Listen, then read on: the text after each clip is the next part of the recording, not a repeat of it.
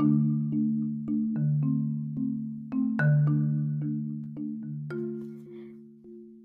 Nuova puntata del podcast Investire, io sono Margherita Carpinteri e sto registrando il 16 giugno 2021.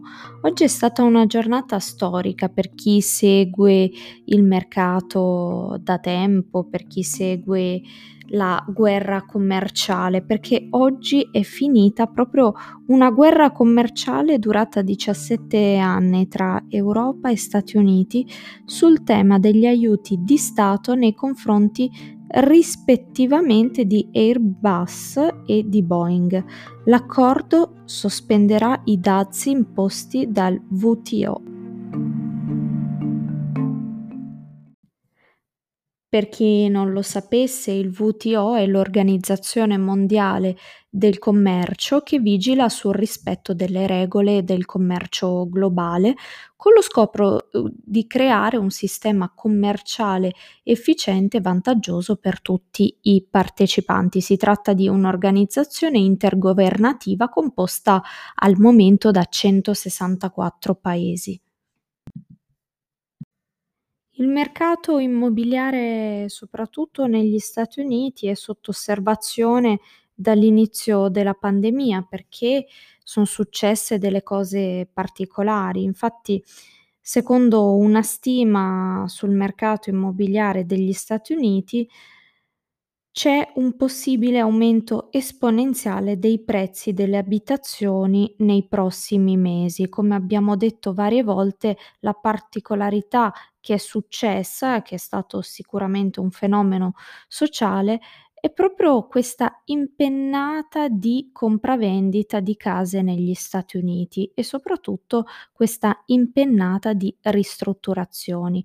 Ci sono vari motivi per cui è successo, sicuramente il tanto tempo a disposizione e sicuramente anche il cambio radicale della vita grazie ai lockdown.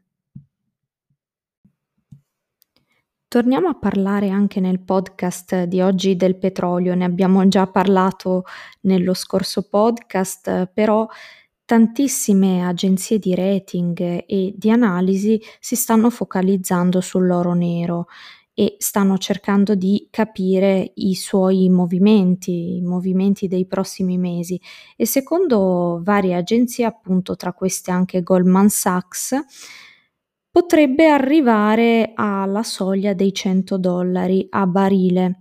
Questo è un prezzo obiettivo abbastanza plausibile raggiungibile tra l'altro in un periodo piuttosto breve. Attualmente il petrolio ricorda a 73 dollari a barile ai massimi dall'inizio della pandemia.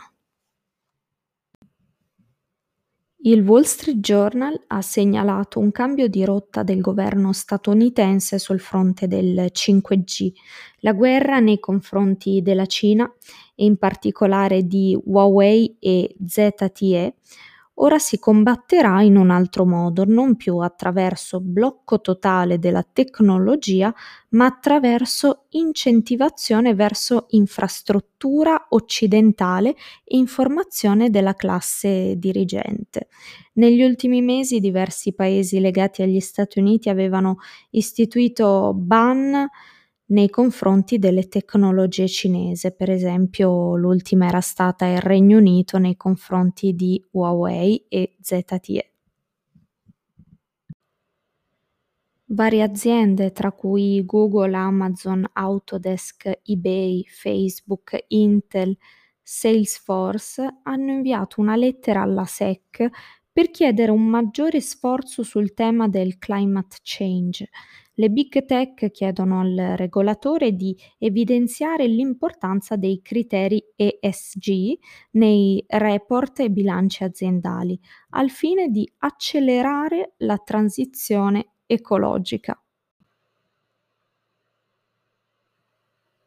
L'ultimo sondaggio di Intertrust mostra una crescente attenzione verso le criptovalute da parte degli hedge funds e di vari fondi in generale. Secondo la rilevazione, entro 5 anni gli hedge funds gestiranno il 7% del mercato totale delle criptovalute. E a proposito di criptovalute, MicroStrategy, che è il fondo l'hedge funds che ha scommesso tantissimo sul Bitcoin, ha annunciato l'emissione di circa 500 milioni di dollari in bonds per acquistare l'equivalente in Bitcoin. L'azienda attualmente ha più di 90.000 Bitcoin, quindi più di 3.5 miliardi di dollari. E ora parliamo dell'Italia perché c'è stato un caso molto positivo sulla borsa di Milano, su Piazza Affari e sto parlando di WeBuild che è l'ex Salini in pregilo. C'è stato un nuovo contratto negli Stati Uniti mh, grazie alla Lane Construction, hanno firmato un contratto definitivo dal valore di 16 miliardi di dollari con la società Texas Central per realizzare la ferrovia ad alta velocità tra Dallas e Houston.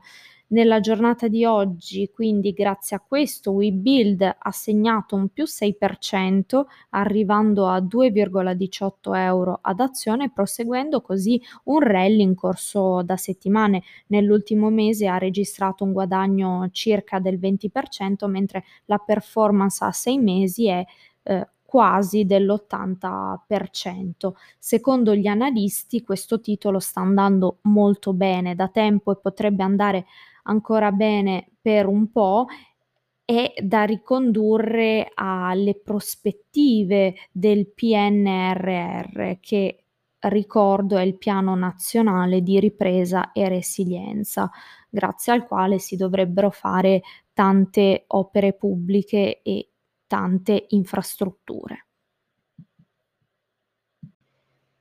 WeBuild non è stato l'unico caso molto positivo durante la seduta odierna in borsa, perché anche Italia Independent, che è la società di eyewear, di occhialeria fondata dalla Poelcan, ha segnato un più 15% nella giornata di oggi arrivando a 1,88 euro ad azione. Perché è andata su Italia Independent? Perché farà una collaborazione con eh, Pasha quindi una, la holding spagnola, e realizzeranno in co-branding una nuova collezione di occhiali che sarà già disponibile a luglio. Essendo un titolo molto poco capitalizzato, bastano queste piccole collaborazioni a far schizzare il prezzo, come è già successo in passato, per esempio con la linea eh, in collaborazione con Cristiano Ronaldo.